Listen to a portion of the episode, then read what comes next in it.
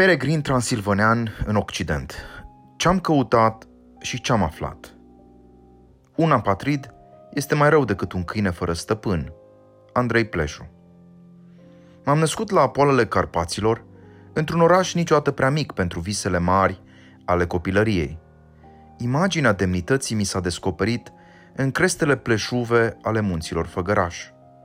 Plimbat de părinți între Voila și Voivodeni, în județul Brașov, am văzut cu proprii mei ochi rânduielile comunităților așezate domol într-o temporalitate sacră. Vechile tradiții ale satului nu muriseră încă. Casele miroseau a busuioc curat și curțile erau frumos rânduite. Oamenii își dădeau binețe, iar de Sfintele Paști se salutau cu tradiționalul Hristos a înviat. Adolescenții nu mergeau la sala de gimnastică, întrucât aveau destule lemne de tăiat pentru nevoile casei.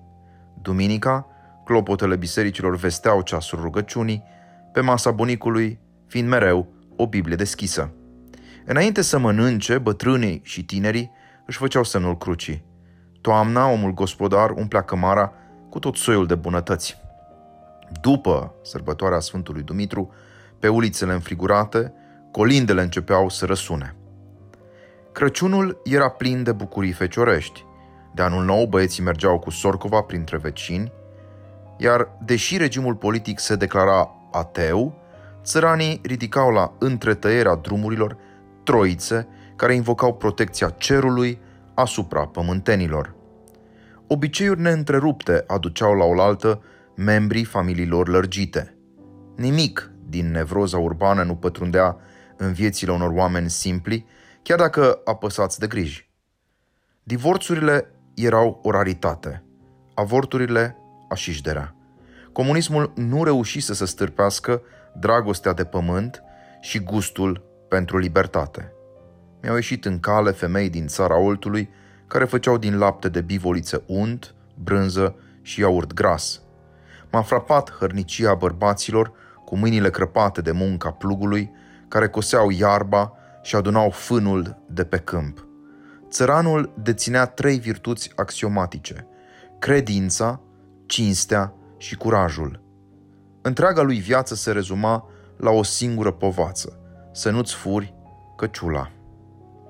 Câteva decenii mai târziu absolveam facultatea de filozofie din Cluj. Era vara anului 2000 și, ca proaspăt licențiat, căutam o nouă direcție.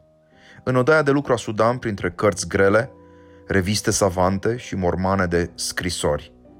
Ne lipsea atunci aerul condiționat și îmi puneam pe spate prosoape ude, răcorindu-mi picioarele într-un linghean cu apă rece. Foșnetul hârtiilor era însoțit de ticăitul ceasului Garfield. Când se făcea ora prânzului, mama îmi punea o gustare pe masa din bucătărie.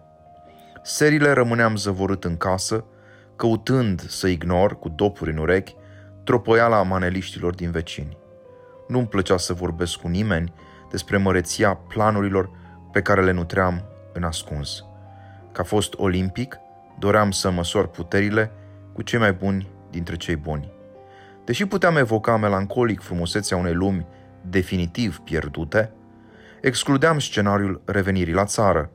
Mai mult decât profesoratul, mă atrăgea atunci cercetarea științifică și viața publică. Mai mult decât satul bunicilor, simțeam chemarea orașului. Nu eram singurul tânăr disperat atunci să plece. Doborât de zăpușală și angoase, completam de zor formulare și cereri de bursă.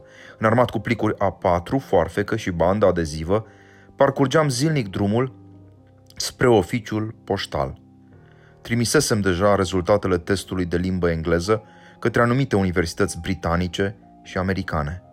Doream un singur lucru, să emigrez dintr-o țară frumoasă, dar prost condusă. N-aveam să știu atunci că evadarea din universul simbolic al bunicilor mei mă va arunca într-un carusel trepidant. Urma să părăsesc spațiul tradițiilor est-europene, configurate prin mituri ancestrale, imagini arhetipale și practici spirituale bimilenare de la rugăciune și lectura Scripturii până la asceza postului sau la priveghere. Mă îndreptam către o lume vinovată de uitarea ființei, pentru a-l cita pe Heidegger, filozoful din Pădurea Neagră. Urma să trec testul loialității față de țăranii din împrejurimile făgărașului. Mă aștepta, fără să vreau, o teribilă, teribilă înstrăinare.